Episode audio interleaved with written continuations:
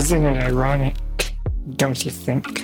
It's like, yeah, how to drive through a bank. It's an accessible taxi. But you're already late. It's a ramp. You you got anything? it's a wide stall up a set of stairs. Who would have thought disfigured? It's a ramp to a flight of stairs. It's an elevator, but it's under repair. it's a foot orthotic for an athlete. Who would have thought disfigured? That's how we're starting. Coming in hot. What's up, man? How's your day? I just got my COVID test.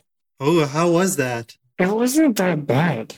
People talk like it's some nasty thing where they're like poking a Q-tip out your top of your brain. But like it really just felt like but okay, so maybe it's because uh pretty much every day I clean my nose. I can't blow my nose, right? So why is that funny? I was just picturing you like blowing your nose hands free. Like This it is this is literally what it would sound like if I was blowing my nose. That's what that's what it would be. like an anticlimactic fart. It's like a light breeze. You, like you know how you have your Kleenex box mounted to your wall? It would be really funny if you just like drove it up to it and like rubbed your nose into it and then just blew as hard as you could. I've told you before, it's like one of my anxiety tells. If I'm on a date or I'm like hanging out with someone and I'm, I'm like feeling it or getting caught up in the moment, my nose starts running. and then your feet smell and you realize your body's built upside down. Man, now I want to restart the episode. Shit. Um, no, I'm just kidding. Um, but yeah, so the COVID test, yeah, they put a. Oh yeah, so I was telling you about how I clean my nose. So they basically, I get someone to take a Kleenex, twist it up into a spike, and then drill it up my nostril, and then Oh. they pull it out, and then that's how I clean my nose. So like, I think me doing that every day has gotten me used to what happens when you do a COVID test but it really wasn't that bad. She basically she tells you to hum the whole time, and she's like, "I'm gonna, we're gonna hum together, okay?" So she's like, "Put it in your nose," and we just both start humming. So it like some weird Mongolian ritual. She puts it in my nose, and we both go.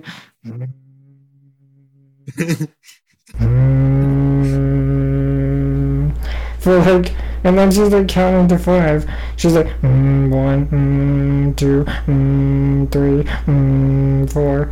And that was it. Aw, she sounds like a really nice person. She It'd be fun- super nice. Yeah. It'd be funny if you like asked her if you could sing your own song, and then she like puts the thing in your nostril, and you're like, "It's like praying." It, it literally took five seconds. Uh, it wasn't that bad.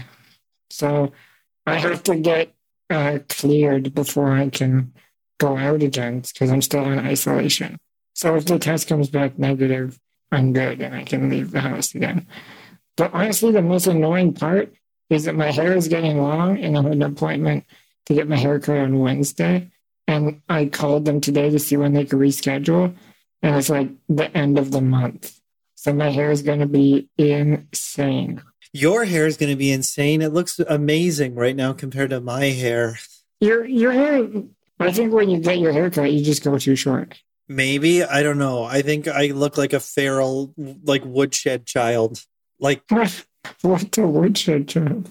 like I don't know, like a victim in some spin-off of uh, Silence of the Lambs. Oh, like you live in a woodshed. Yeah, and like no, and I'm like chained to a wall, and I oh, jeez. yeah, and I my hair grows out too long because my caretakers don't care. I think that would be the least of your concerns. if you're chained to a woman in a woodshed, and you're like, damn, my hair's getting long. I think I've been watching uh, too many crime thrillers lately. Yeah, Bad segue. pretty good segue. So we watched. You know what I should have done? What? Sing ironic but it's like the movie. Wait, let me try. Let me take two. Yeah, yeah, okay, go for it. Really off the top of my head, but like, isn't it ironic? Don't you think? An old lady turns ward of the state, deemed incompetent, but her mind is great. A great premise with a star-studded cast. So much potential, but this film is half-assed. Did you write that down? It's, it's oh, so No. odd. No. Quite good, Tony. Good job. Good job. I don't even think it works because I, anyway, whatever. We watched, uh, what was it called? I Care a Lot. Apparently you don't. I lost interest halfway through this dumb movie. Yeah, me too. Okay, so you you were the one that told me about this movie, and you were like, "It's a new movie with Rosamund Pike, cool badass name. I've obviously seen Gone Girl, amazing movie. We know she's a good actor. We also know that uh, Peter Dinklage is in it, and he's obviously great. And we could argue that he has a disability, so canon. I'm not actually sure like if uh, short people or exceptionally short people are okay with uh, being labeled disabled, but I'm sure he encounters a lot of uh, discrimination similar to what we do. Why wouldn't they be? I don't know, but I know that I know that the deaf community takes issue with it, so I'd rather not make assumptions. Wait, but the, I would argue, and they wouldn't be able to hear me argue to them, but the deaf community definitely is a disability. I would argue as well. It's an absence of an ability, so Yeah, There and I mean, do you think eyesight loss, vision loss, is a disability? yes. Is it a disability if you can pers- if you can fix it by wearing glasses? Yes. Yeah, I agree. Just because it's easy to fix or correct doesn't mean it's still not a disability. I would like to hope that Peter Dinklage is open minded enough to be like, yeah, it's a disability, but like, whatever. Same as any disability, you find ways to make it through. I wonder if Peter Dinklage has like a team of attendants that help him compensate for his shortness. Well, okay, so that's maybe an argument for why it's not a disability is you probably don't need that much help. Like, he needs about the same, the only time he needs the same amount of help as me is when we're at the grocery store and we want something from the top shelf. Yeah, yeah. then we become equally disabled. like if if we're living together, all of our counters are going to be very low. Right, and it would be equally beneficial to both of you. Yeah, or if we have a stepladder, and that would only help him. Yeah. I I I don't know, like jokes keep kind of floating past my brain, but I'm not sure I can make them. I don't know. I don't know any. I know one guy who I, he's like pretty short. He's like under five feet, and he's chill about it. So it's hard to know. I think it all depends on the person. Like you can't make some of the jokes we make about ourselves to some people in our situations. That's true. It's just about who you're talking to and who your audience is. And how close you are with them. Yeah, and if they're self-aware enough and confident enough to take the joke. But anyway, all that said, one of the best things about Peter Dinklage in this movie, you mentioned while we were watching it, is that he was cast against type. So, like, the, the point of his casting wasn't about him being a, a short person. Yeah, I mean that's how you can tell that he's made it because uh, I've seen him now in multiple roles in which the his condition is not a component of the role, Yeah, and it like he's filmed in a way that puts him on equal footing, uh, like visually and like in terms of amount of dialogue and presence on screen and everything as his as his peers. So it's really cool. Like that's awesome. Well, I mean, he also plays like a, an, a, a, bit of an evil person, or a very evil person. I wouldn't say a bit, a, a pretty evil person. And I think his appearance is part of why he's menacing, because it is like eye catching when you see him, and he's like, I like imagine any disabled person being surrounded by mafia level hitmen looking bodyguards. You're Yeah. going to think that that person is like nuts, right? Yeah. I think partially because of that contrast. Because he's like this little dude who's like walking through a, a bake shop to pick out a macaron, and then like his bodyguard, he, he has to climb into his his vehicle, and then his bodyguard has to climb down, sit down into it. So there is some interesting power dynamic that's played there. So, in order for him to be um, someone in a position of authority relative to the people under him, he would have he would have had to have done something exceptionally overcompensating to get to that position. Right. So it's like, how fucking badass is he that he both overcame the inherent struggle of his shortness and then also was able to become like a high ranking uh, member of the mafia. And the, the very fact as well that the, the, the film pays no heed to his disability means that it's part of his opaqueness. It's just part of his kind of like mystique and it kind of like lends to lends to his intimidation or whatever. You know what I mean? Yeah, well, I mean, I honestly get pretty jealous when I see a disabled person with a full time attendant. So it's almost like the same thing. Like, what did you have to do to get a person that's always there to help you 24 hours a day? And he did that. Obviously, he took a different path, but he still has that. He's definitely done something, and you know he's a badass because of it. Like he he had to work his way to this insane position. But anyway, what did you even what is the movie called? I care a lot. Yeah, the movie's called I Care a Lot. Which is trying to be clever. It's a little strange of a title, but it does talk about what the movie's trying to do, I think, at the beginning.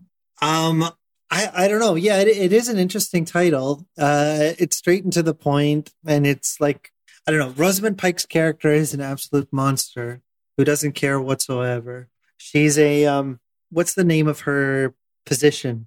A guardian. Yeah. Okay. Okay. Yeah, that's right. She's a guardian, and she basically scouts for elderly clients who may not be able to look after themselves and she um, recruits them into nursing homes and then proceeds to drain them of their of their assets like their anything of value in their homes and their residences uh, and safety deposit safety deposit boxes and savings and everything. And then she puts them in homes. Which i don't think is an uncommon phenomenon. At least maybe not to the extent that the movie portrayed it but it was a premise that hooked me in. When you were like, yo, there's this new movie, it's about Rosamund Pike who basically preys on the elderly. I'm like, okay, I'm already sold. Because, first of all, I can see the parallel and the relevance to the podcast, right? Because, I mean, you can argue that getting old in itself makes you pretty much disabled. Yeah. Uh, aging, like aging is sort of a process of becoming disabled, oh, yeah. typically. And then at the same time, before even watching the movie, you know how these people can be preyed upon. And you know, as a disabled person, how similar of a, a phenomenon occurs to disabled people. Right. Right at the beginning, it opens up with like her in that, uh, that court scene, and there's like an angry son who was trying to go see her his mom, and they wouldn't let him in basically it seems like he's kind of onto her, or at least very suspicious of her and malevolent towards her. But why, why are you laughing? I feel like you're trying to use like ten dollar words uh, to like uh, placate placate me. no, uh, malevolent, benevolent. I always get those two mixed up, honestly, because benevolent doesn't sound nice benevolent is is uh nice it's like uh, considerate i think yeah I, I, know it but it doesn't it's it's an eye away from violent so it doesn't seem right but anyway what i was trying to say was how it really makes it positions her as like this caring person and she talks so much about how it's her job to care but you can easily tell because of her great performance that it's vacuous and she doesn't actually care. She just, she's placating us. Yeah, the, the very the very sight of her, um, like it tells you that she's capable of some kind of um, deception. Like she wears these like monochromatic suits, and her face is like overwhelmingly plain, but it's almost to the extent that it becomes notable. She's also got the most chiseled bulb I've ever seen. Chiseled bulb? What do you mean? Bob, like her haircut. Oh, yeah, it's like It's like the executive Karen. Yeah, her hair is like is like um cuttingly straight. I'm having trouble talking tonight for some reason. Um but yeah, so uh, I kind of got like American Psycho vibes when we first started the film, right? Because as you were saying, it opens on this this courtroom scene where this deeply uh, fraught and distressed son of a of a mother in, in an elderly care home uh, is trying to to basically fight for the right to see uh, his mother, and you can like you believe immediately because you can see like the the pain in his eyes and just the hear the distress in his voice. He's played by the by, by the same lead actor who was in uh, Blue Ruin and Green Room. Uh, I can't remember his name. It's like Blake something, but he's uh, he's an excellent actor. Uh, and so anyway, he's fighting in court to see his mother, and Rosamund Pike um, basically makes him look like a um, Deranged. deranged. Yeah, she completely gaslights uh, the court and him, and it's like already there's this like uh, dramatic irony because like you you f- you feel the indifference and the kind of uh, apathy like emanating off of her because of uh, how she presents herself and and just the the the coldness of her smile Yeah. uh, I don't know. It's such a wonderful performance from Rosamund. Um, it, you don't need the the opening monologue or or uh, uh, narration or whatever where she explains that you know she's uh, cold and indifferent, and in order to make it uh, anywhere in the world, you have to be willing to exploit people and everything. Where she basically justifies herself in in her in her role as this evil guardian. Well, it hooked me in immediately because even though I knew the premise, obviously her performance was amazing, but I just felt the same uh, fire that I feel when there's some unjust thing happening in any care setting, but like especially in mine, something that directly affects me. And I've talked to the executives of the program that run this place.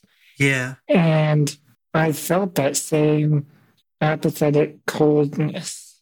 Right. And, And they can kind of like like wield um this like diplomatic language yeah, uh, in your face to try to um like basically disarm you or to and or to imply that they're back. listening but imply that they're listening but also suggest that you're uh, that you're wrong. Right. But and no matter what you do, you can throw big words around as well. Ten dollar words, twenty dollar words.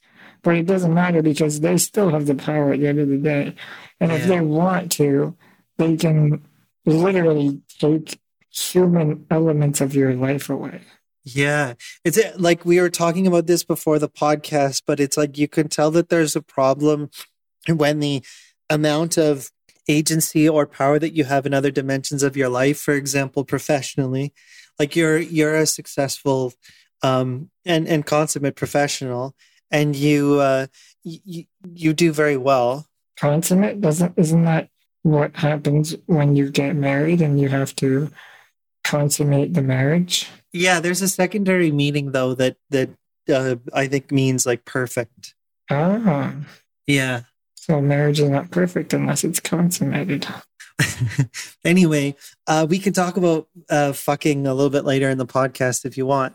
Um, but I was just going to say, like, um, your professional life is uh, in no way inhibited by your disability, and and yet, like, uh, in terms of your your private life and and the nature of your care you're constantly fighting for for additional accommodation or essentially for fundamental needs and that fight never stops. I always feel like I have to be at least toe to toe, but ideally one step of, ahead of whatever they might do. Like when I make a decision or tell an attendant here something personal about my life, I first of all have to assume that that information is going to be used against me mm-hmm. in some way. Yeah, and you've been burned several times when you when you realize that people you thought you could trust, um, eventually you couldn't.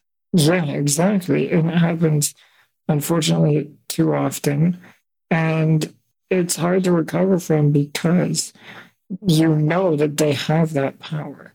Even though, like, the power dynamics between attendant and client is impossible to really navigate, but you know that they ultimately hold the keys to the access to the service that you rely on to function. And if they choose, they can strip any or all of it. The only thing that's really holding them is like some bare bone law infrastructure and then hopefully some moral decency. Right, but also the the assumption that you're not going to challenge it or make their lives difficult should they um, transgress on certain fundamental boundaries or reduce your care in some significant way. Yeah, and one thing this movie did really well is Rosamund Pike really made that power dynamic clear.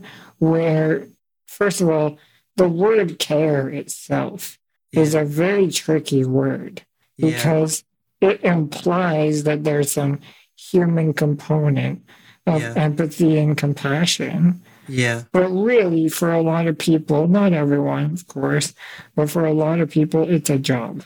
And also, care is a euphemism for control. Interesting. Yeah.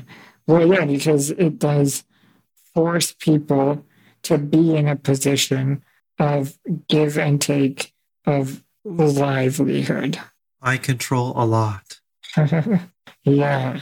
Hey, um, earlier, what I was trying to say um, is that you should have the same amount of station or or freedom or control uh, in your professional life as you do in your private life. And because you don't, it tells you that there's some discrimination at play. Yeah. Well, there's there's a couple things there because I mean, like, obviously, I could choose to live in another type of care program where. I fund my own attendance through money that the government gives me. And then I become my own boss and I hire and fire. And then there are no longer care plans and care directives and objectives and goals and all this stuff. And it's really just when you come here, I ask you what I, I tell you what I need, and we perform those tasks, whatever. Yeah, it, it's funny the, uh, the how uh, foreboding the idea of of a care plan is of of having it regimented and documented in a way that can be held against you. We talked about this in our last episode. Yeah, but I thought about it a lot during this movie because it really a lot of this movie was about how Rosamund Pike quote cares but really, like you said, controls what these people can and can't do. It's so sad to see when a person's life is treated as a commodity. And even though obviously this movie was it was dialed up a bit to make it a movie, but it does happen. Like you are a slot on a, a schedule, you are a number of hours per week like you're you are boiled down to the human part goes away. And I I've said this to certain attendants. Recently I had an attendant get me up and it was such a caring uh, two hours of my life when she was like giving me a shower and getting me dressed and you could just tell that she was doing this. She blew your nose ever so tenderly. Her Kleenex drills were so elegantly crafted. Yeah, yeah, yeah. She took the perfect amount of toilet paper to wipe my butt. It wasn't excessive, but it was thoughtful. It'd be funny if you found out you needed a subsequent COVID test next week and you're like all excited. sorry, I don't mean to downplay the pandemic. I'm just trying to, yeah, sorry. When I when I found out that I came in contact with someone who had it, obviously it was scary, but Um, fortunately, I don't have any symptoms and I think I'm okay.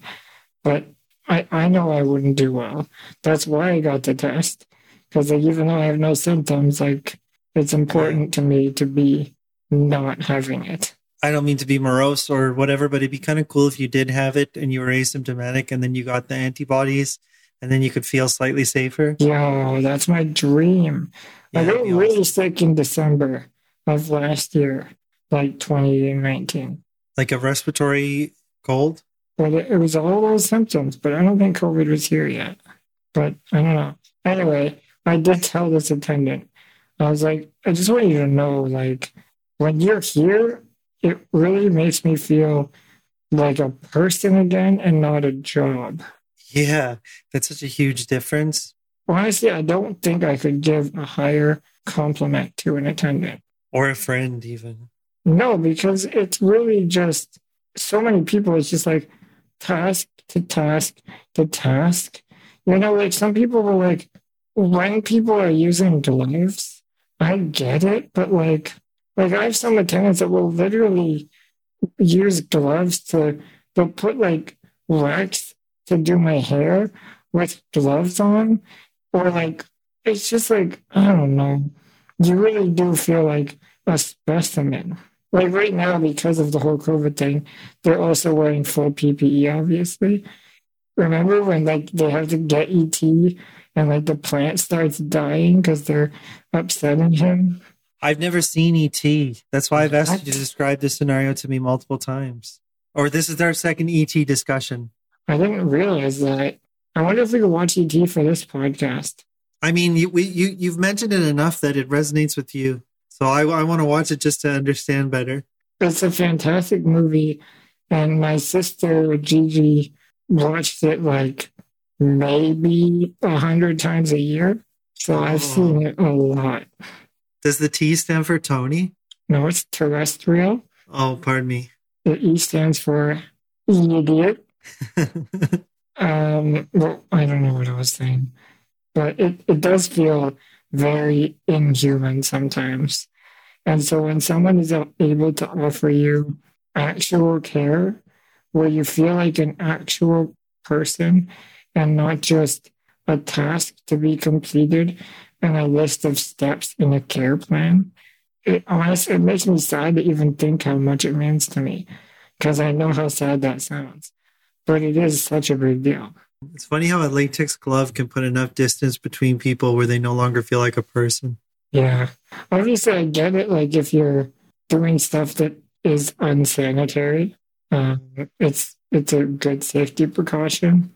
I understand that, but like, it, it just it feels isolating or something. You just want them to raw dog it when they gel your hair. That's all. It's not too much to ask. Yeah, yeah, is, is that too much? It's Just, but this movie does get at that very well at the beginning. There's no such thing as a follically transmitted disease, is there? I'm pretty sure like the actual guidebook that they follow says if there's a risk of coming in contact with bodily fluids, you can wear gloves. What kind of bodily fluid would you put in your hair? Right, exactly. Like, I mean, unless you, instead of using Kleenex, you just rub your hand in your hair after a session. I mean, I guess that's a kind of hair gel. Yeah, it's like uh, there's something about Mary. Sorry, Tony. Do you know anyone who ended up in a nursing home? Uh, my Bava had to go to a nursing home uh, late in her 90s. She died a couple of years ago. Did she have a good experience? I don't think so, but by the time she, um, by the time she was in that position, she was no longer very lucid. So we don't know if she had a good experience. I know she didn't. I mean, she wasn't a very happy person in general. Mm. We suspect she was bipolar, and in in in her dementia, it kind of became slightly more transparent. And Yeah. actually, it was her moving to a home um, was a huge relief to my dad. He did go visit her every day, uh, and he was very close to her. And despite that, they had a a difficult relationship, and they like at the best of times they didn't communicate very well. Like they were close. So I think um, I think she was treated really well, and she also like we also live very close to where she where she was moved. and so we saw more of her in the last few years of her life than when she um, when she lived in Fort William. So uh, yeah, I don't know. I think uh, I, I I don't think that all care home experiences are miserable. It's just it it, it matters what your what your social safety net is. It does happen though. Yeah. And they do drain you. Literally, I actually have family members who, uh, one of them ended up getting dementia, having to go to a home, and her husband had to legally divorce her so that the government wouldn't keep taking their shared joint account money to pay for that nursing home Oof. because he was being left without money. So, like, what pays for it in absence of those assets? The government. The government. Oh, wow.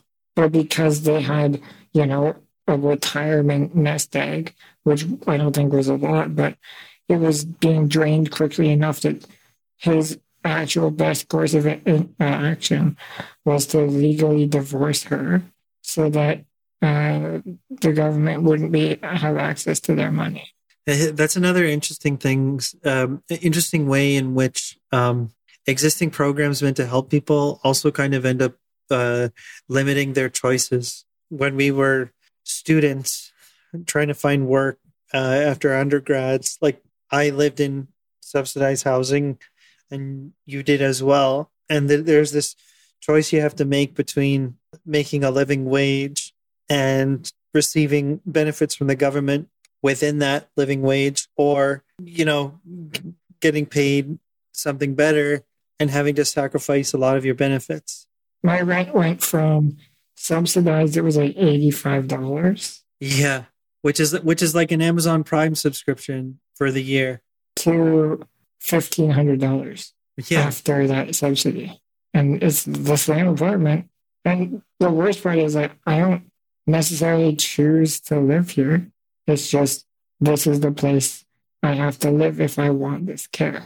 And you like you like you were saying before, you can go into direct funding, but we don't have a whole lot of um, uh, case studies in our social sphere of disabled people where there's people have succeeded on those programs.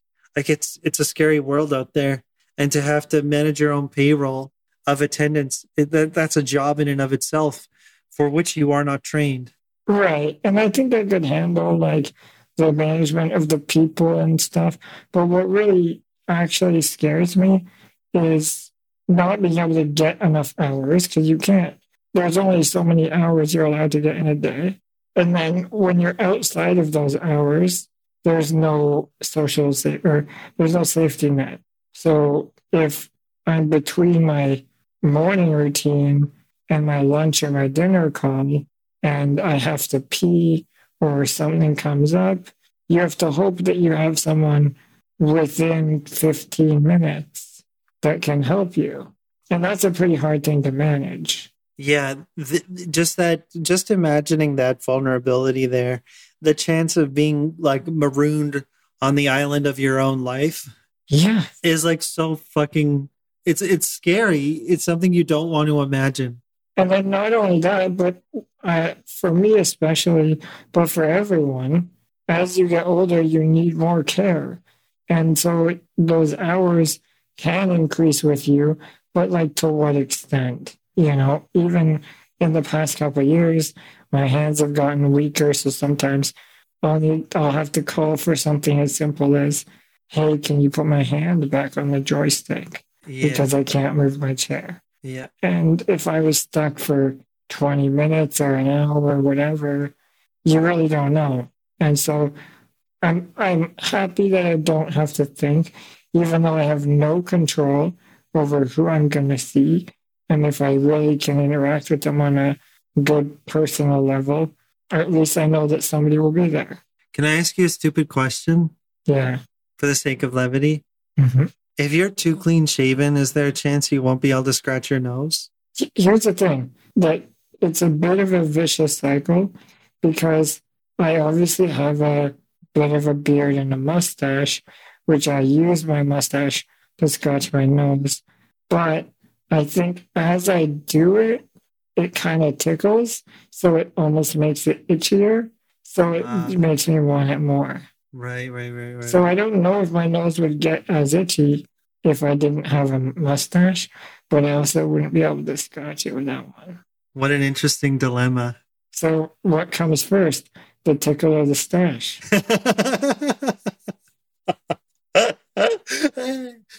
Good one.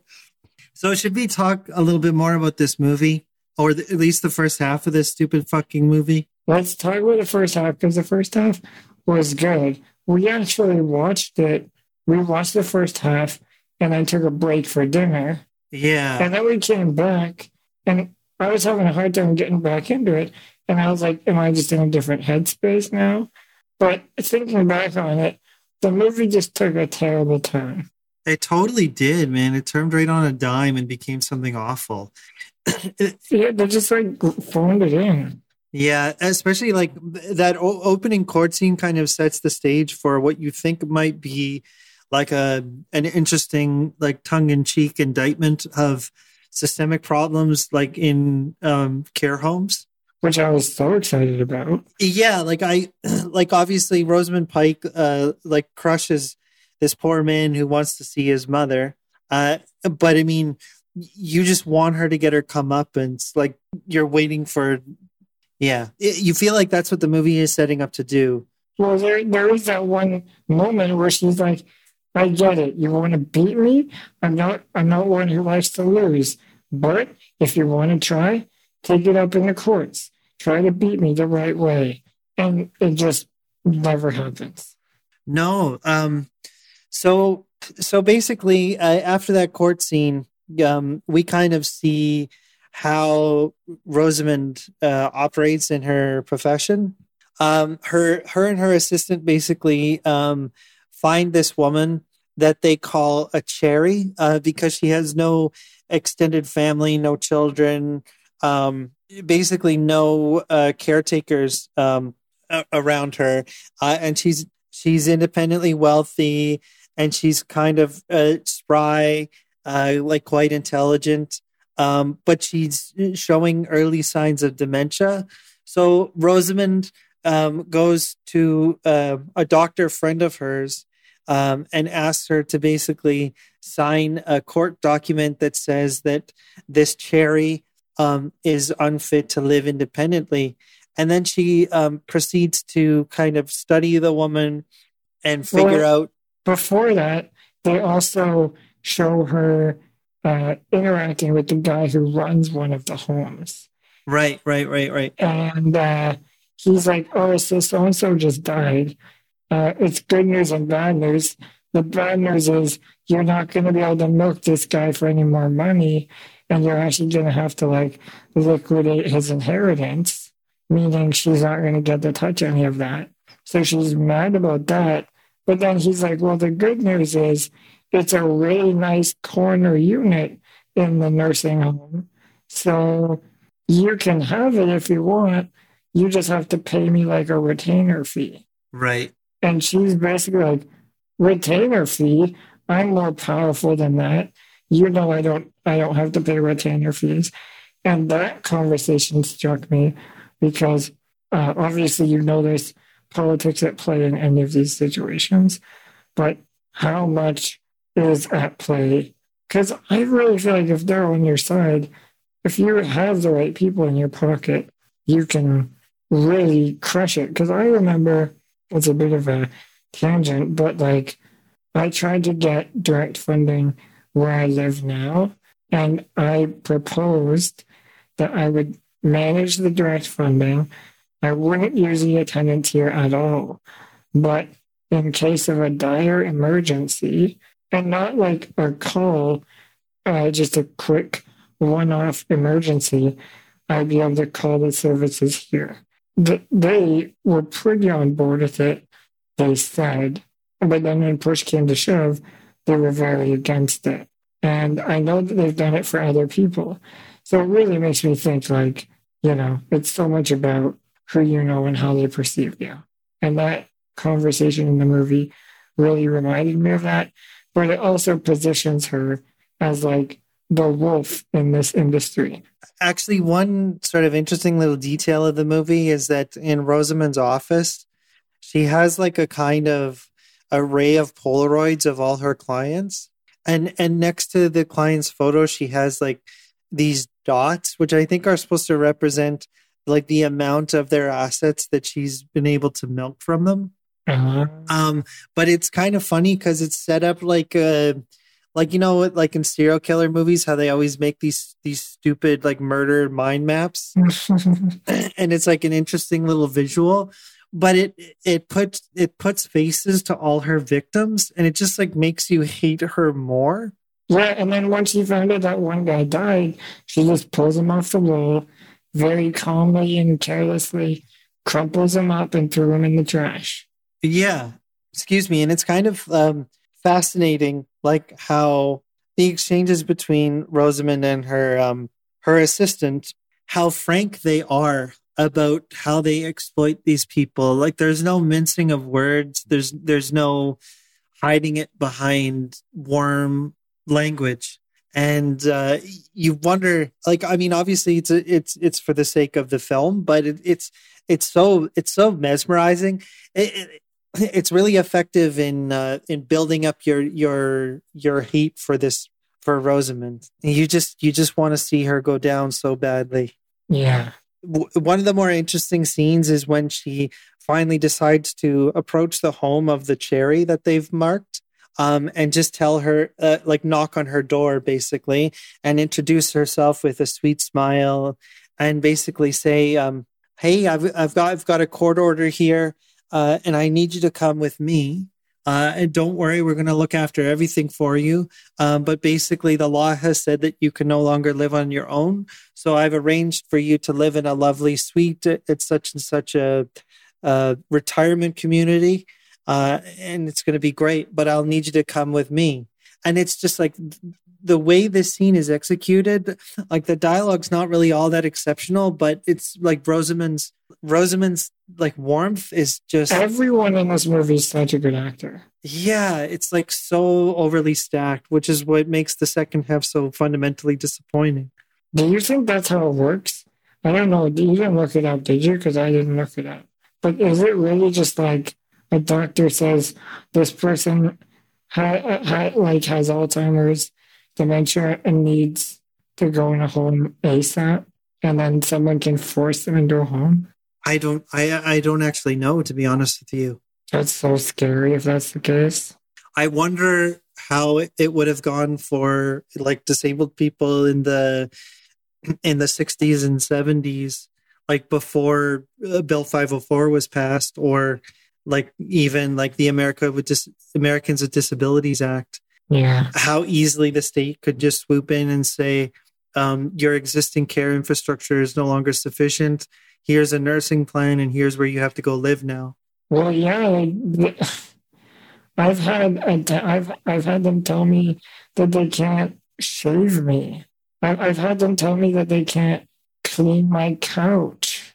Like it's just insane the type the types of uh, stuff that the one time I had to get uh, my physio asked me to try compression socks because uh, like my feet were swelling up from sitting all day.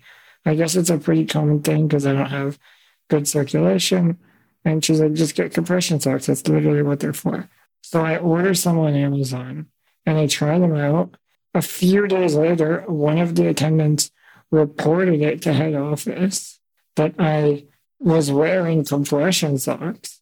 So I get a call from basically the Rosamund Pike of the organization mm-hmm. saying, Oh, so we found out you're wearing compression socks. Unfortunately, that's not something we can do without a prescription. And I'm like, For socks? And she's like, yeah, yeah, we're going to need a prescription. And I was like, what do you mean? I bought them on Amazon. Like, I don't need a prescription for a Tylenol. If you just if you just lied to them and said, I have these new socks and they're really cool and I need to wear them every day, like would they yeah. have even complained? Is there some sort of like uh prof- like medical component to putting on a fucking sock? To be fair, some compression socks are graded And so they actually measure like the millimeters of mercury that they displace or something. I don't know. But these ones were not that. These were just, I bought them on Amazon. They're just tight socks, you know? Yeah. So she's like, no, unfortunately, and that's how she talks to She's like, well, unfortunately, like, like everything that they're doing is in your best interest and they're sorry. What? We're not going to help you. It's in your best interest to suffer. Okay, bye. Right. So I remember saying her, like, okay, well, I'm not going to be able to get a prescription like this second. So I don't know what you want me to do, but obviously it might take me some time. And she's like, yeah, that's fine. I, I wouldn't expect you to be able to get it that quickly, but we're not going to be able to continue putting these socks on until you get your prescription. Um, and I was like, well, then if I need these socks, then you're stopping me from being able to use them. Isn't that putting me in more harm's way than just letting me use them? And she's like, basically, it was this whole back and forth. And obviously, you know, in that situation, they hold all the cards. So I talked to my physio, who happens to have a doctorate in physio. And she's like, no problem. I'll write your prescription right now. God damn. So she wrote me a prescription, sent it to me by email. I had it within an hour. Oh my God. She's amazing. Can we have her on the podcast? She's fantastic. Can we just have her on the fucking podcast? I would love that, honestly. She's so cool. She's also like super smart. And she's been my physio for over a decade now. Always has my back, uh, like professionally and personally. She's just the coolest. She's like, so she came in clutch, sent me the prescription. I forwarded it to this person at VHA. And the next morning, my physio got a call from that person questioning her ability to write prescriptions for compression socks. Basically, they were like, Are you sure a physio can write a prescription for compression socks? Fuck, you for all this uh, effort they're putting into denying you care, they could have put your socks on a thousand times by now. Literally. Sock suckers. It felt stupid fighting so hard for these socks because I didn't really want to wear them. They're stupid socks, man. Like, uh, they come up almost to your knees. They're absolutely ridiculous looking. Like, I'm purely wearing them to try to benefit my health. I wear knee knee high uh, tube socks every day of my life. I fucking love them. I, I'm single, by the way, but that's not that doesn't mean anything. Well, it's definitely related. Are you sure you don't have a prescription? no, I don't have a prescription. I just I got into the habit because I used to wear AFOs all the time. Um, augmented foot orthotics, I think is the what the acronym means. Yeah, it's actually ankle foot orthotics. Oh, really? Yeah. Oh my god, I've th- I've said the wrong thing my whole life. I'm pretty sure I could be wrong. But I used to wear th- them all the time, and in the winter uh, in northern Ontario, when your plastic foot orthotics get cold, it like freezes your leg yeah. that much more. So you got to wear protective socks. And so I Right. and so I just never stopped wearing them. And I actually can't grow leg hair after the knee because my tube socks wore down all my leg hair. I'm That's super cool. sexy. Thank you. Bye. We'll put his number in the description. uh, She's a sock job hero. Sorry. um, yeah. So anyway, this big fight. Not only were they were they like, okay, cool, you got a prescription, no problem, we'll start using it. They tried to fight the prescription. They were like, no, no, I don't think that you're able to give prescriptions because they were mad that it was happening so quickly, right? Yeah. They wanted me to suffer for that time. They were like, So okay, great, we can continue now. They were like, oh, no, I don't think this is good enough. I would have preferred if you had to wait for another three weeks while you had to book an appointment with a doctor and a doctor writes a prescription, blah, blah, blah. And so we keep saying that um, uh, Rosamund Pike's evil in this stupid movie is exaggerated, but I mean, It's really, not. it's not fucking exaggerated at all. No. Did they ask for a portion of your salary from your fucking job to put on your socks? the amount of time I've spent just fighting with them on the most mundane shit. One of the most ridiculous ones was the attendants started complaining that it was annoying to clean my couch because there was a lot of cat hair on it. What happens is they will first get the complaint from an attendant. That complaint escalates to the management team. The management team comes to me and they'll say, So the attendants have said that uh, they have to clean your couch during housekeeping and it's hard on their back. And I was like, Okay, no problem. Fortunately, my couch covers, my couch cushions are removable. So you can just take your cushion off. And I, this is the phrase I used put it at your favorite height and clean the couch cushion. Have I told you this story already? No. Okay, because I feel like I this one gets me rattled up, so I definitely feel like I've said it a bunch of times. But they were like, yeah, I, I said you can just take the cushion off, move it to your favorite position, and then clean it from that position. And then she's like, oh, that's true. Well, actually, it's also that it's considered pet care, and we don't do pet care. And I was like, no, it's considered housekeeping. And she's like, no, because there's cat hair on it. And I was like, anyway, so it's just this big fight.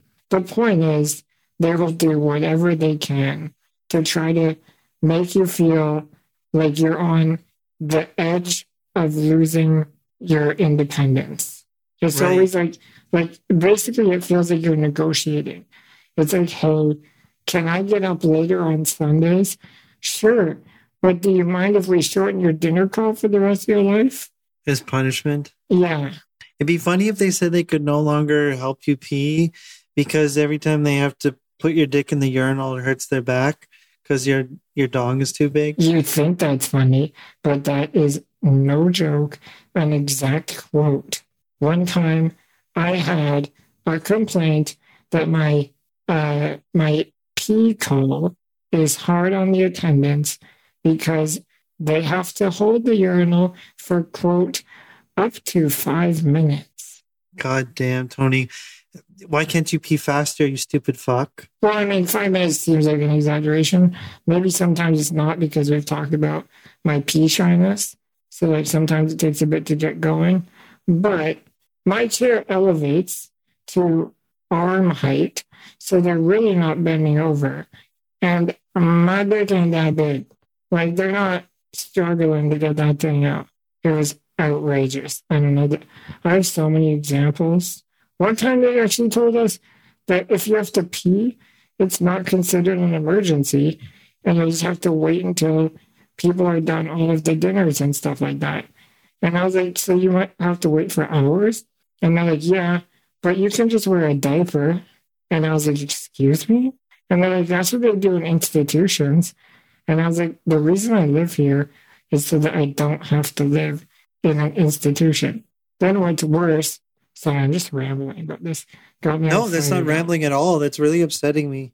For them to tell you that you should wear a diaper when you don't have to. Yeah. Is just. She even had the balls to say, well, if it makes you feel any better, diaper technology has improved a lot in the recent years. Like that was going to make me go, oh, diapers are good now. uh, we had a big fight on the phone, probably a good 45 minutes. I was like, this is absolutely ridiculous. Like, this goes against everything the program is supposed to be about. And she's like, well, if you have an issue, feel free to bring it up with uh, my supervisor. And I was like, please give me her contact information. So I took it down. I wrote like a two page letter, sent it to her. And then she, the person I was talking to on the phone, her boss, and that person's boss all came to my apartment. We had a discussion in my living room where basically the person I was talking to on the phone just gaslit me the whole time and said, Oh, I'm sorry, that must have been a big miscommunication. I would never tell people to wear a diaper. I, and I was like, oh, so I'm just making all this up now. It's like, oh, I don't believe you're making it up. I think it was just a miscommunication. Oh, fuck right off. yeah, ever since then, I keep, I only do emails and I keep. So like, you have a record of the conversation. Exactly. Motherfucker. It was outrageous. That's awful. Yeah. So, all that to say, Rosamund Pike's performance was genuinely infuriating, but only because it was relatable and real. Absolutely. I. You're so rattled. Yeah, I need a second. Yeah, it, it's devastating. Could you imagine if if this woman that you were speaking to that recommended the diapers, I, I what if there was some sort of like key performance indicator for her, uh, like she gets some kind of bonus for the number of clients that she persuades to use diapers because of the the relief that it would put on the program. Well, recently the funding model has changed publicly, like the amount that the federal or the provincial government gives these types of programs uh, got flattened basically. Because there used to be insane organizational management structures uh, and the government blew that all up to, in an effort to give more money to the end user like the clients which is obviously a good thing but part of that process also meant that these agencies had to get basically audited and um, what's the word I'm looking for? Uh, basically, they had to be given like a stamp of approval that they were doing everything uh, according to their specs. And one of those things is can you account for every minute of every call of every person of every day? And so it's way easier to do that if you can say, this person never calls outside of these times because we tell them to wear diapers. Right. So in in, in essence, that is how it happens. They basically get extra points if they can. Man, that word's on the tip of my tongue. But if they can, uh, if they can prove that they're quote using their management resources efficiently or whatever. Optimally. Yeah. So they are incentivized to reduce the client's quality of life in the aim of freeing up resources. Yeah, it's all in the, the aim of streamlining and efficiencies and all that kind of. So you never, you can't ever stop fighting. No, because if you do, they'll just take more and more. And honestly, I believe that because I'm able to be vocal, physically able, and also like I'm able to articulate myself in a way where I'm compelling in, in these arguments, I think that has allowed me to live a higher quality of life than my literal neighbors in the building mm-hmm. because they don't have that same privilege of being able to fight for their own rights, essentially. So when an attendant complains about them, and then management says to them, yeah, so staff have said that it's hard to do your call, so we're only gonna do your call twice a week or whatever. I don't know what the that person just basically has to suck it up. And unfortunately, here's the worst part that I feel the most guilty about is because I'm good at fighting, I'm probably uh, winning those battles, which means that someone else is probably losing out because I'm keeping my hours. But the very fact that you're able to advocate for your care means that the reasons that they come up with for trying to fight you are complete bullshit. Well, yeah, they're bullshit from my perspective, and they're bullshit from your perspective. But from their perspective, they're just trying to keep their checks and balances, you know? It is a very bureaucratic game of dollars and cents, but the client's views are never represented to the point where the agency I, I live in has what they call a governance model, which specifically stipulates that clients cannot be basically decision makers because it's a governance model. So clients can't be like on the board of directors or anything like that because if they did, that would go against their model of governance, rather than having the clients be a part of the decision making process, which inevitably would make things better for the client, but also inevitably would make things harder for the management because their clients would be so demanding with their requests. So then that means that in some very fundamental way, clients are never in control of the terms of their care. Correct. Because if they were, they would also be in control of the resource management. The fundamental difference between disabled and non disabled people, disabled or non disabled people are quite often able to meet their needs without sacrificing their freedoms. That's not the case with disabled people. Mm. That's so frustrating.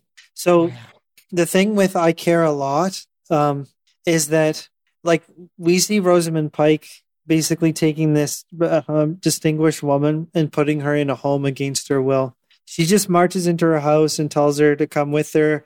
I've got a place for you to live, and she brings her to this nursing home. And the whole the whole sort of portrait of this event is so devastating. It all happens in like slow motion.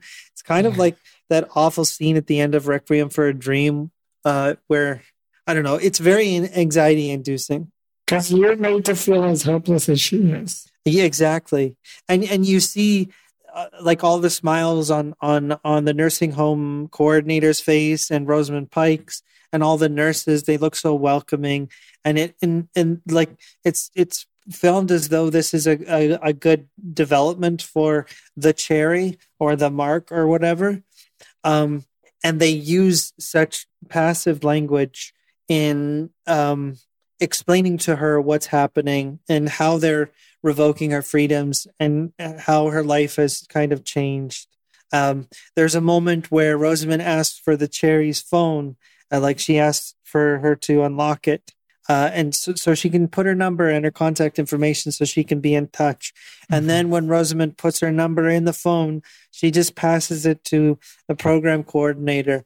And you just see her like the cherry's connection to the outside world just like ripped away, like so so suddenly and shockingly. It's really hard to watch. Uh, and you get the sense that you're that the film that you're watching like understands the injustice of the situation and you're really hoping for some kind of payoff. Yeah, I don't know, Tony, you want to take it from here? That was my favorite part of the movie was up till that point.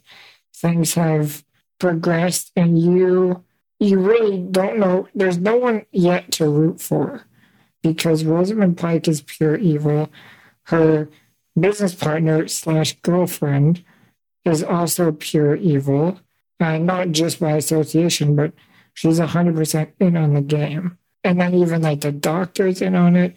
The judge is not evil, but he's clueless um, just because Rosamund Pike's character has pulled the wool over his eyes. Basically, she's in the home. She's now under Rosamund Pike's care. Uh, she being the cherry, who I believe her name is Jennifer. Right. I've called her Dianne based on the actress's name, but Right, right. Yeah, so Dianne plays Jennifer. The next thing for them to do, now that she's locked in this basically fancy prison, is start stripping her house to sell it and everything inside it to yep. pay for the guardianship that Rosamund Pike is offering and this is her game. So they take out all, all the furniture and they start painting the walls. They basically remove all trace of her existence from the home, which is devastating. You really feel it's the same. It's really the same feeling I get when I'm having a fight with these with the care providers here, and you know that you're not being unjust and or unjustified, but you also know that you're pretty helpless. Mm-hmm and all you really have are your words, and mm-hmm. they can only get you so far because your words are only used to articulate an entry point to empathy, and they don't really have that. That sometimes it feels like you need an able-bodied person in the room. I, I, I feel like you need to be a lawyer. Those interactions would have gone differently if your parents were there with you. I don't know. I don't. I really don't know. I think sometimes I think that would just fire them up even more to arch their back higher and you know, pull out more bureaucracy. But it's someone outside of the program that they don't want to be necessarily aware of the injustices that are kind of perpetrated Right. toward the clients. I had one meeting there with them, and they brought an ethicist, and I was like, "Oh, okay, cool. We're gonna have an ethicist here who might be able to like, I might be able to win over." Mhm. But then very quickly, he started calling the director of the program by a nickname, and I was like, "Oh, well, I've already lost." Oh God, that's awful. I, I feel like I'm, we should write the movie of your experiences here, not I care a lot. well, it was very similar. I care a lot. Did do a good job of making you feel this pain, this frustration, this feeling of being lost and helpless. Yeah. and so from here, um, someone comes along to check on uh, Jennifer. To pick her up, yeah. Yeah, to pick her up. Uh, seemingly a taxi driver. And he's like completely befuddled by these painters like renovating the home and this like um agent from Rosamund Pike's uh office basically supervising the selling of the property. He's like, what the hell's going on here? He's totally rattled. Mhm. And you find out um, a short scene later that he reports back to the head of an organized crime syndicate Right. uh, that he that his mother has gone missing essentially and so this kind of twist is like amazing because you think like oh fuck like someone outside the bounds of the law is about to fight rosamund pike and like dismantle this awful system and like give her what she deserves yeah, he's perfectly positioned. yeah. Uh, but then you find out that he's like a sex trafficker. There's like allusions to him like managing like a group of prostitutes or something. He's also in Cirque du Soleil. Oh yeah. They show a scene of Peter Dinklage doing like some sort of uh, aerobic yoga, and it's a little weird. I I was gonna call it Cirque du Soleil. It's pretty Cirque du Soleil. Um, but I don't know if it's just because it looks so goofy. But I think it's also just like, I don't know. I think it was also like you see this scary man. He's ripped, obviously, because he's actually doing this. He's Yeah, yeah. He's using these rings. He's It's not a fucking stunt double at all. It is totally Peter Dinklage, and and he's yoked as fuck. Yeah. And he's got this scary haircut. He's got like a man bun ponytail situation and a Mhm. pretty scary beard. And then the cutest little feet. And I didn't even notice his cute feet. oh, really? They're like size one and a half. He wasn't wearing pressure socks, was he?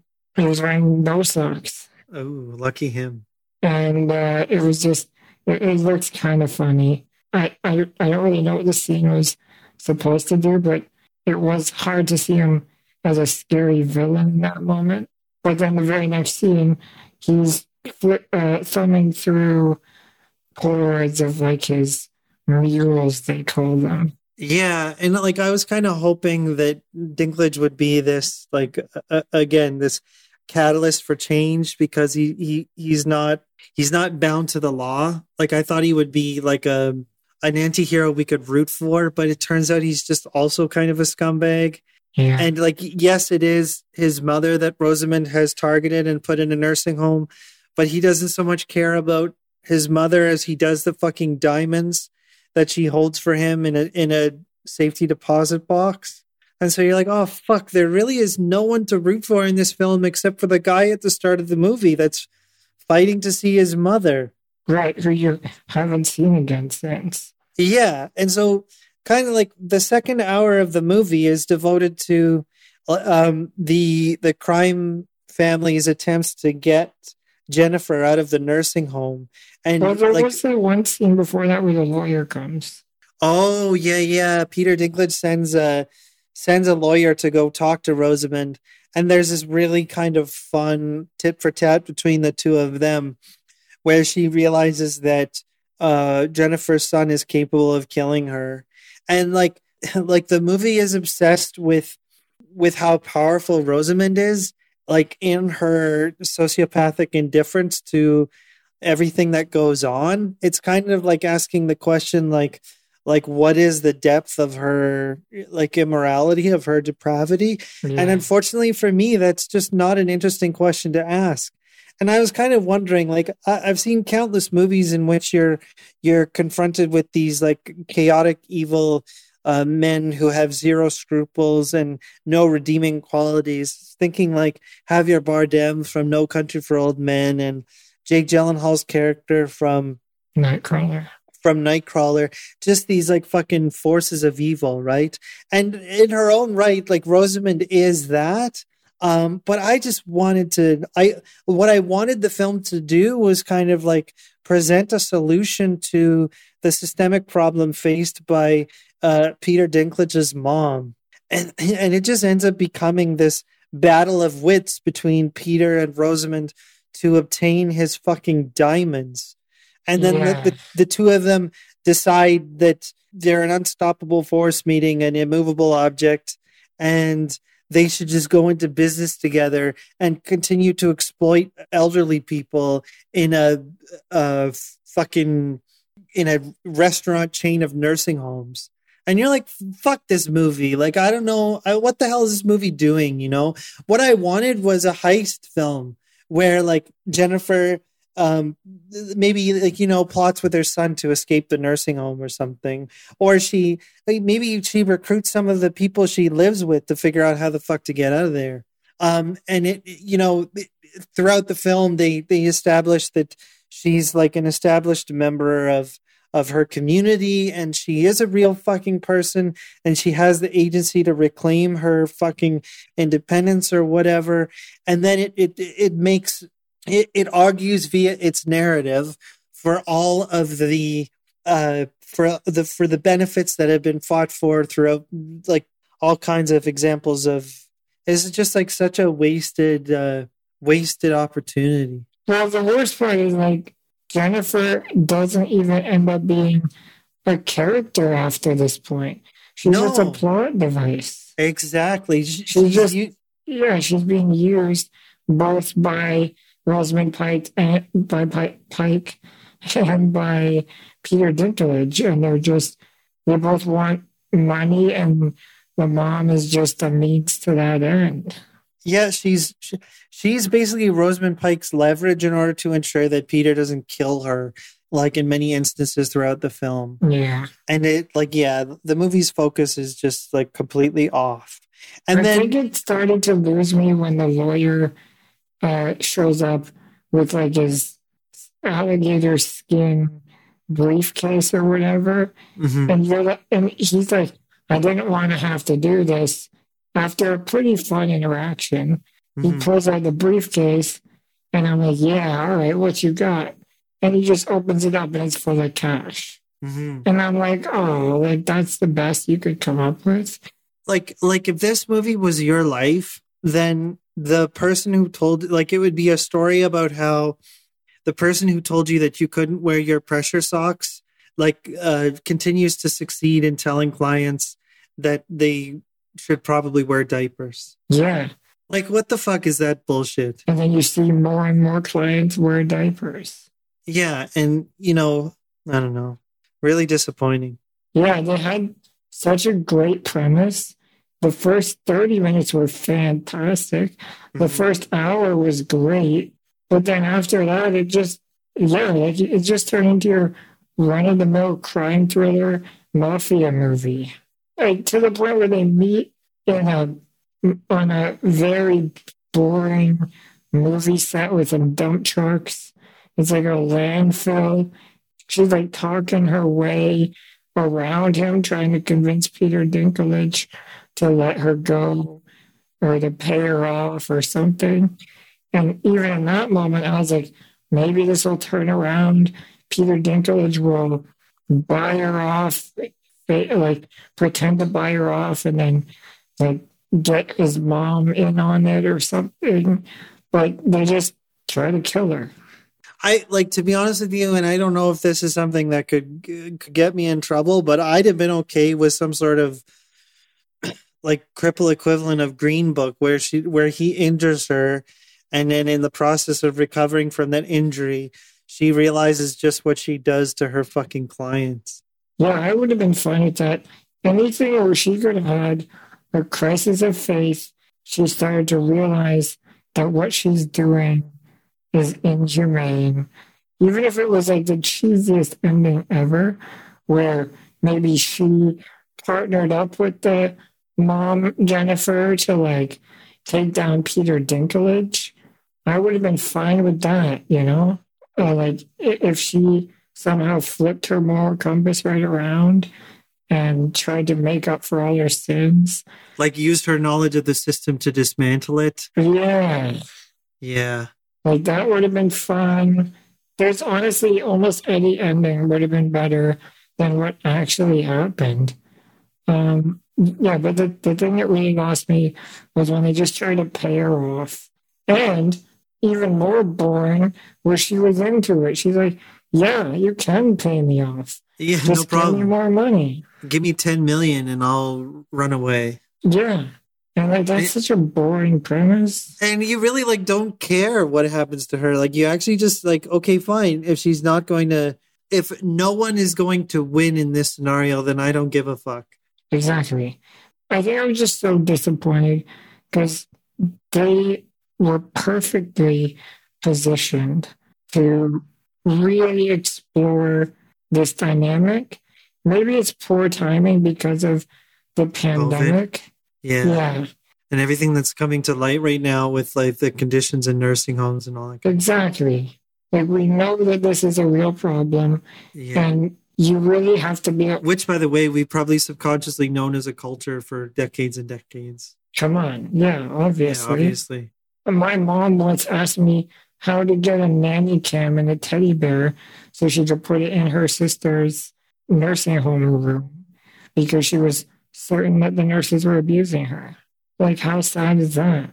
Um, but yeah, like, I think because you and I are close to the system and that we've been in the system as disabled people, I don't, I think it's just as bad, probably worse for for older people because they don't have the mental faculties to sustain themselves or to advocate for themselves, which by the way is my worst nightmare.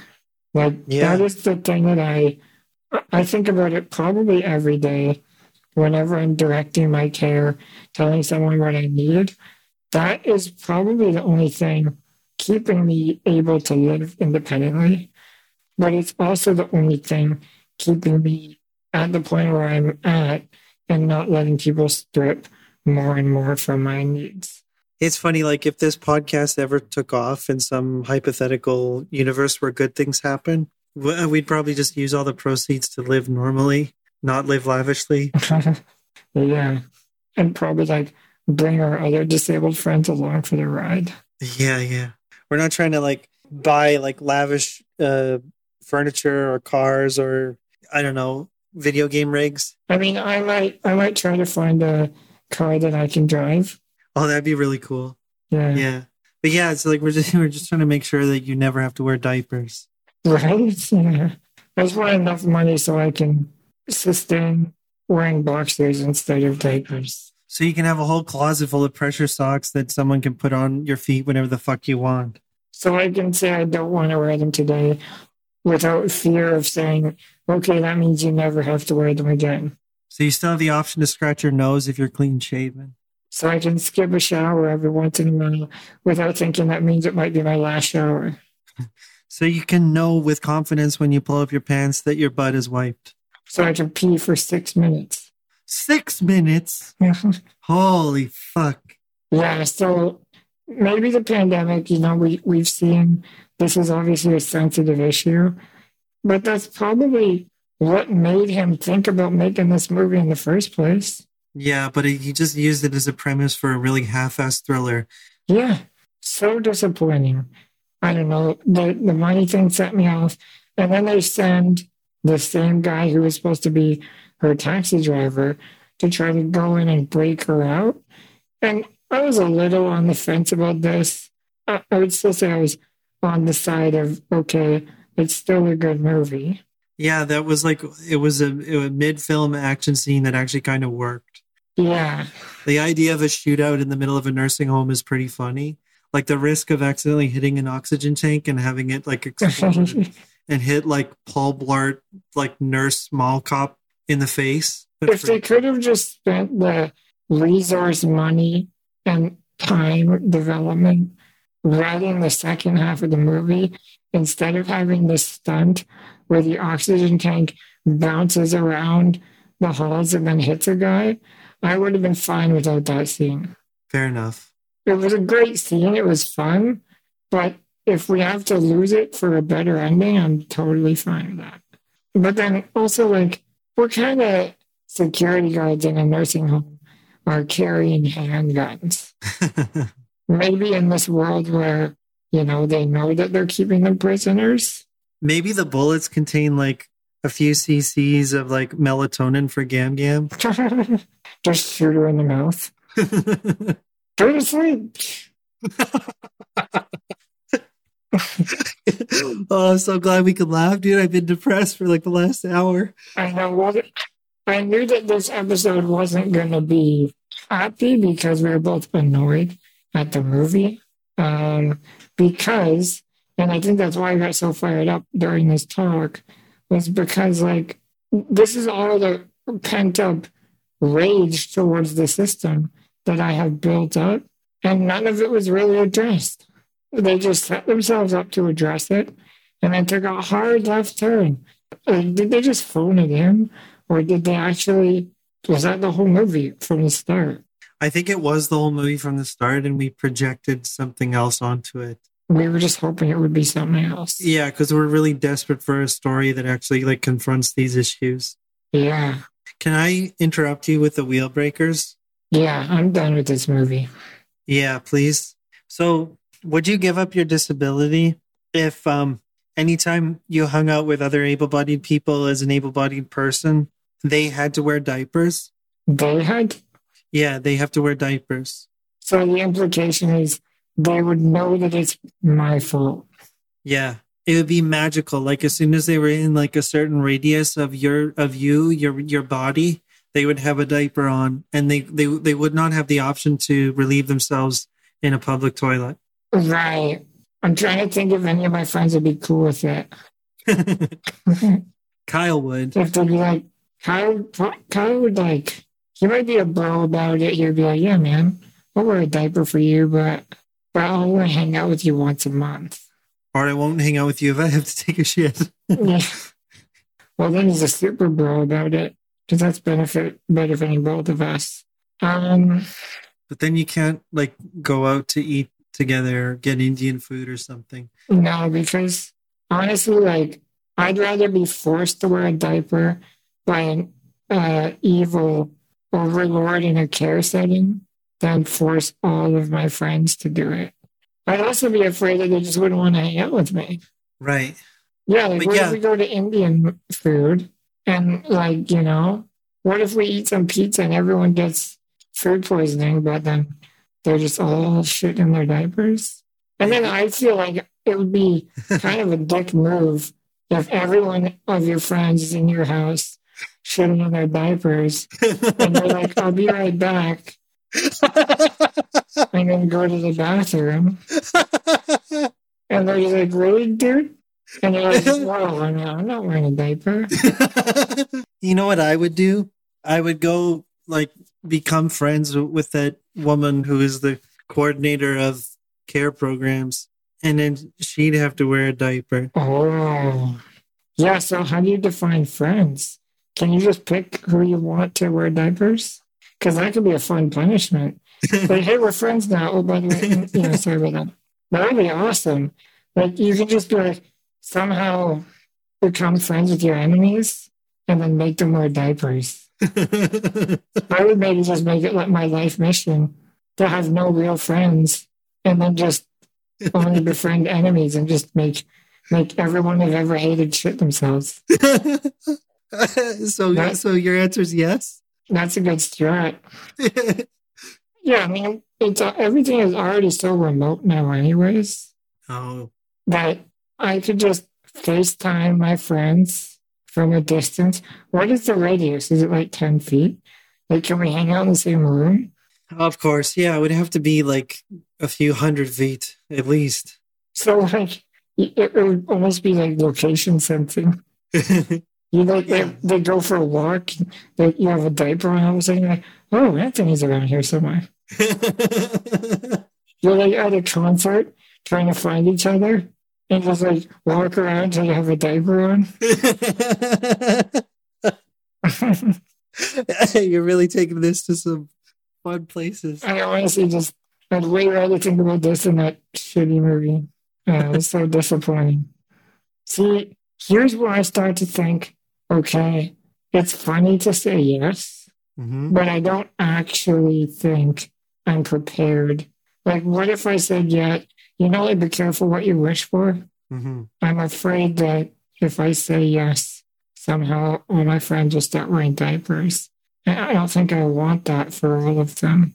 Some of them I think would be fine with it. Some of them, honestly, like some of the jokes they made at my expense, maybe they deserve it. But yeah, for all of them, I, I mean, I'm to say no.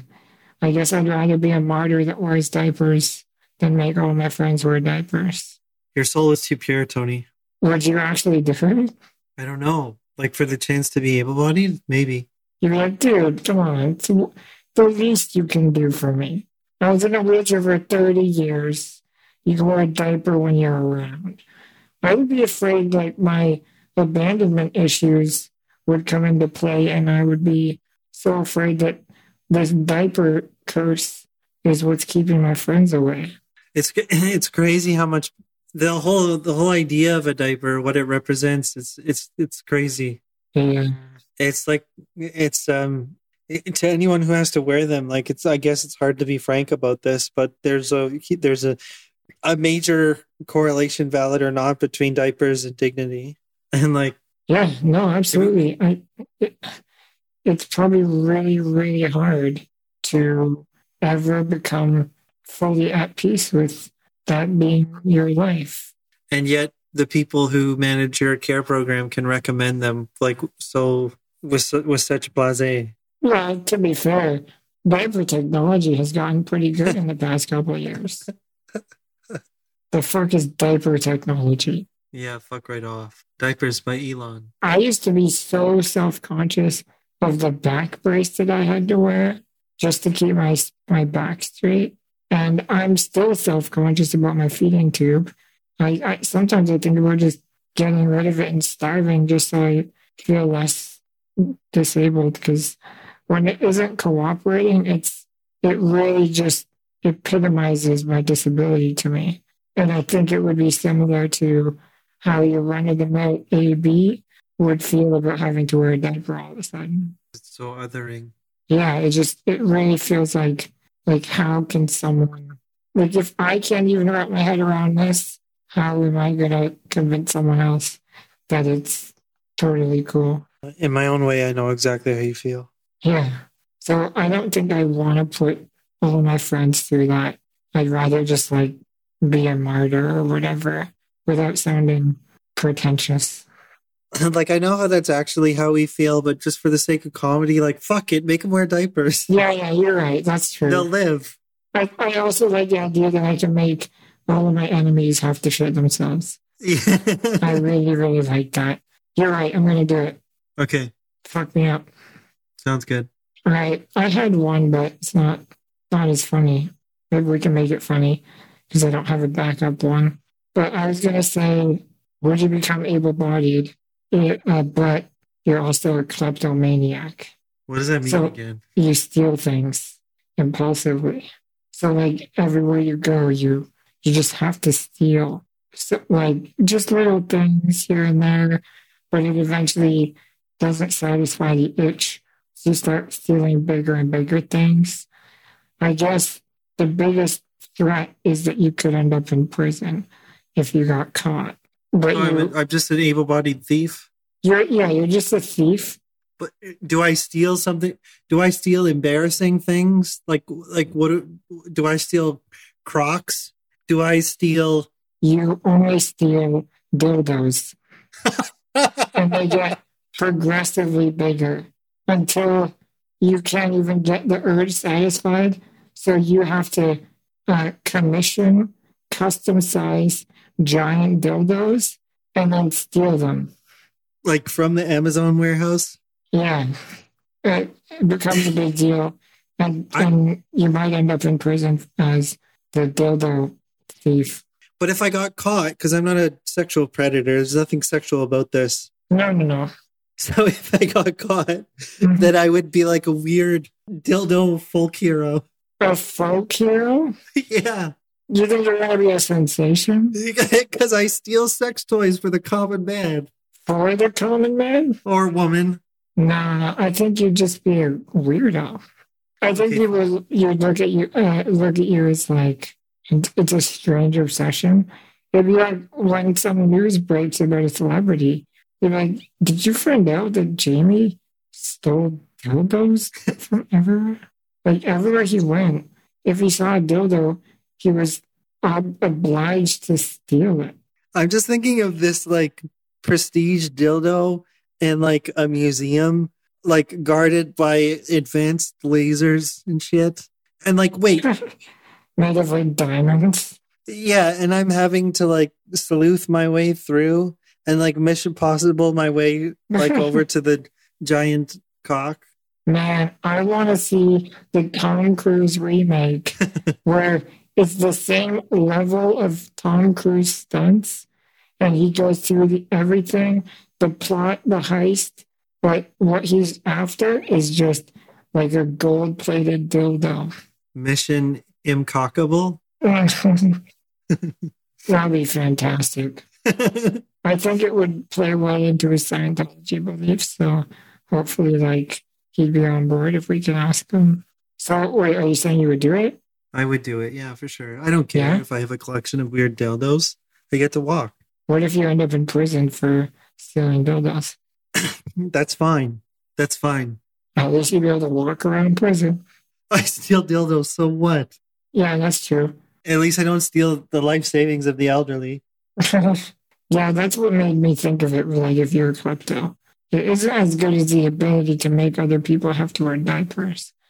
I just wish it was more of a superpower and less of a curse, so I could choose. Like, you better be nice to me, or you'll be shooting yourself tomorrow.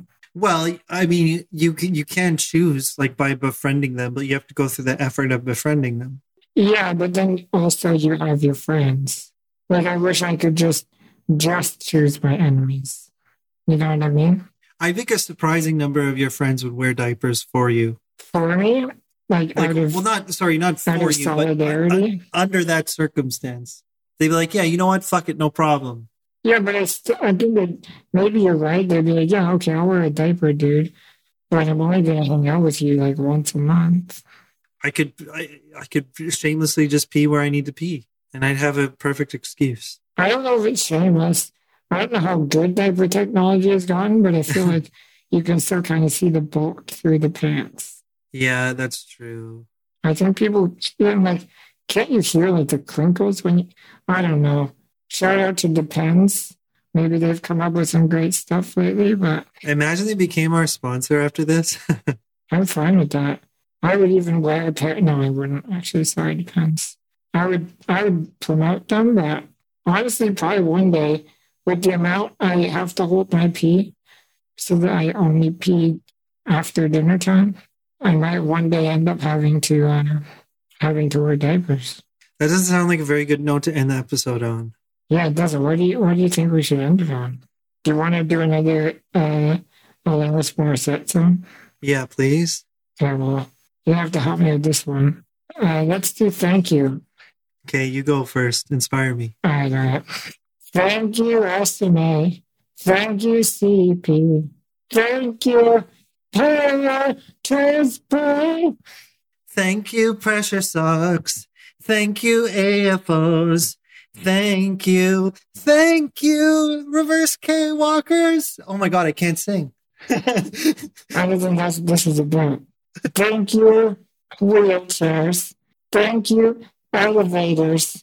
Thank you, thank you, urinals. What was the last one? Urinals. Oh, urinals. Urin- yeah, yeah. Thanks for those. Yeah, That's yeah, true. We could, we could do thank you, diapers. Thank you, diapers. Thank you, diaper tech. Uh, oh I'm man. blanking. I'm blanking. Thank you, commuters. I think we should be backup singers for Alanis. Alanis Morissette. I'm ending it there. Alanis Morissette, hit us up. We'll help you write the, the wheelchair parodies of all your songs.